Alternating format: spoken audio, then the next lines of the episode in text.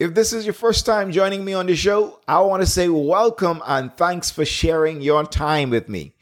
In the previous episode, we talked about the four easy steps for building your self confidence so you become more victorious in all the areas of your life. In today's episode, let's talk about the five steps for growing big dreams from small seeds. Harriet Tubman said that every great dream begins with a dreamer. Always remember, you have within you the strength, the patience, and the passion to reach for the stars and to change the world. You know, uncommon dreamers are everyday, ordinary people who simply had a dream and they pursued their dream until it became a reality. Uncommon dreamers have literally changed the world, and today they are still changing and shaping the way we live. They are shaping and changing what we eat, and how we connect with others on this planet. But most of us only see the end product of that dream. We see it in its magnificence, but we never realize that it all started from somewhere small and that we too have the same ability to start small with our dreams and to build something so uncommonly great that we are remembered long after we're gone. Thomas Edison was a dreamer. Martin Luther King Jr. was a dreamer. Teresa, Mother Teresa was a dreamer. And dare I say that within you beats the heart of a dreamer too. So, how do you get started with moving from the dream to the reality? Looking across the landscape of our age, the skyline in many cities today is dotted with skyscrapers and high rise buildings. So let's use the example of building a skyscraper to connect with five simple principles for building your dream. Number one, you got to imagine it. Every idea for building something great begins in the mind of the creator.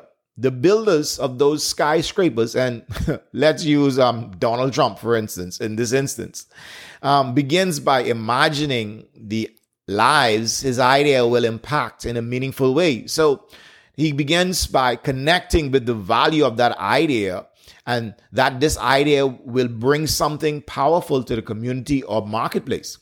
So, in the case of his business and his skyscrapers, um, Donald thinks about the business that will be able to have a place to set up shop, the people that will be employed in these businesses, um, the people who will be able to take care of their families by the jobs provided the investors who will be able to put their money to use and gain a return on their investment by helping out these new business owners finance their dreams.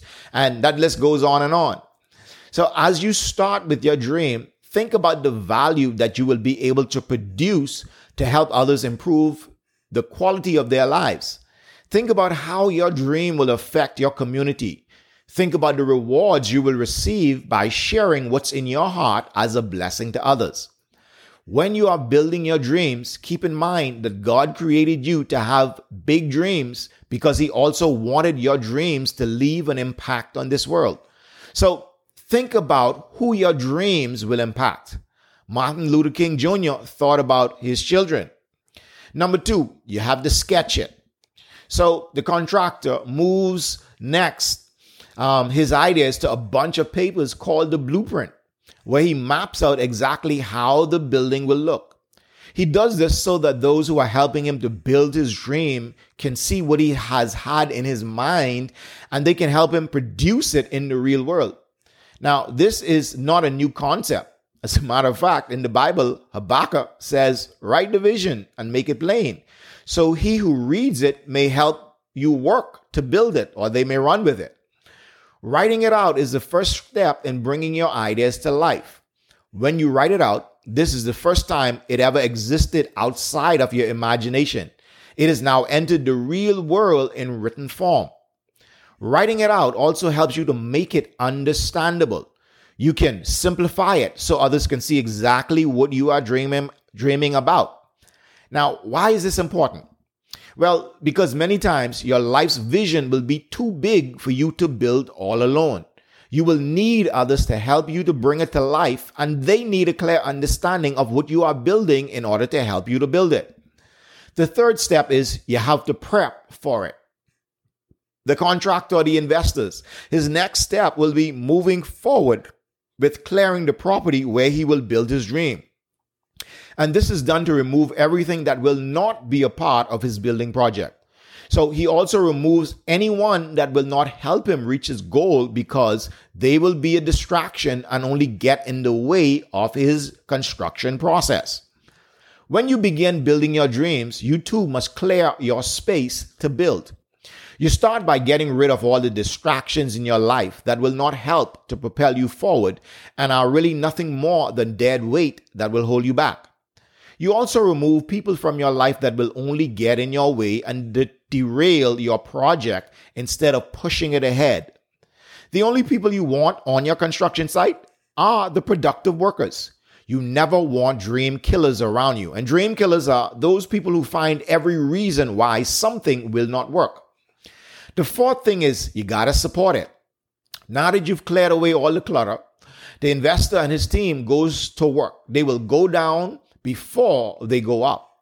They know that the bigger and the higher the structure will be, the deeper and the stronger the foundation must be to not only support the weight of the structure, but to ensure that it stands against storms, the elements, and even time.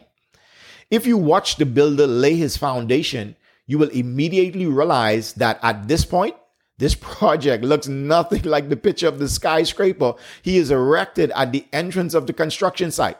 But he is on the right path, so he keeps building. You will definitely need a foundation to support and to stabilize your vision against the changes of life, just as the skyscraper needs one for support and stability against the weather, against earthquakes and forces that will act against its structure. One of the best ways to do this is to surround yourself with positive people who will help support your dreams and push you toward your goal. A good support network can help you through the tough times and the hard times and push you forward even when you feel like giving up. And the fifth thing is accomplish it.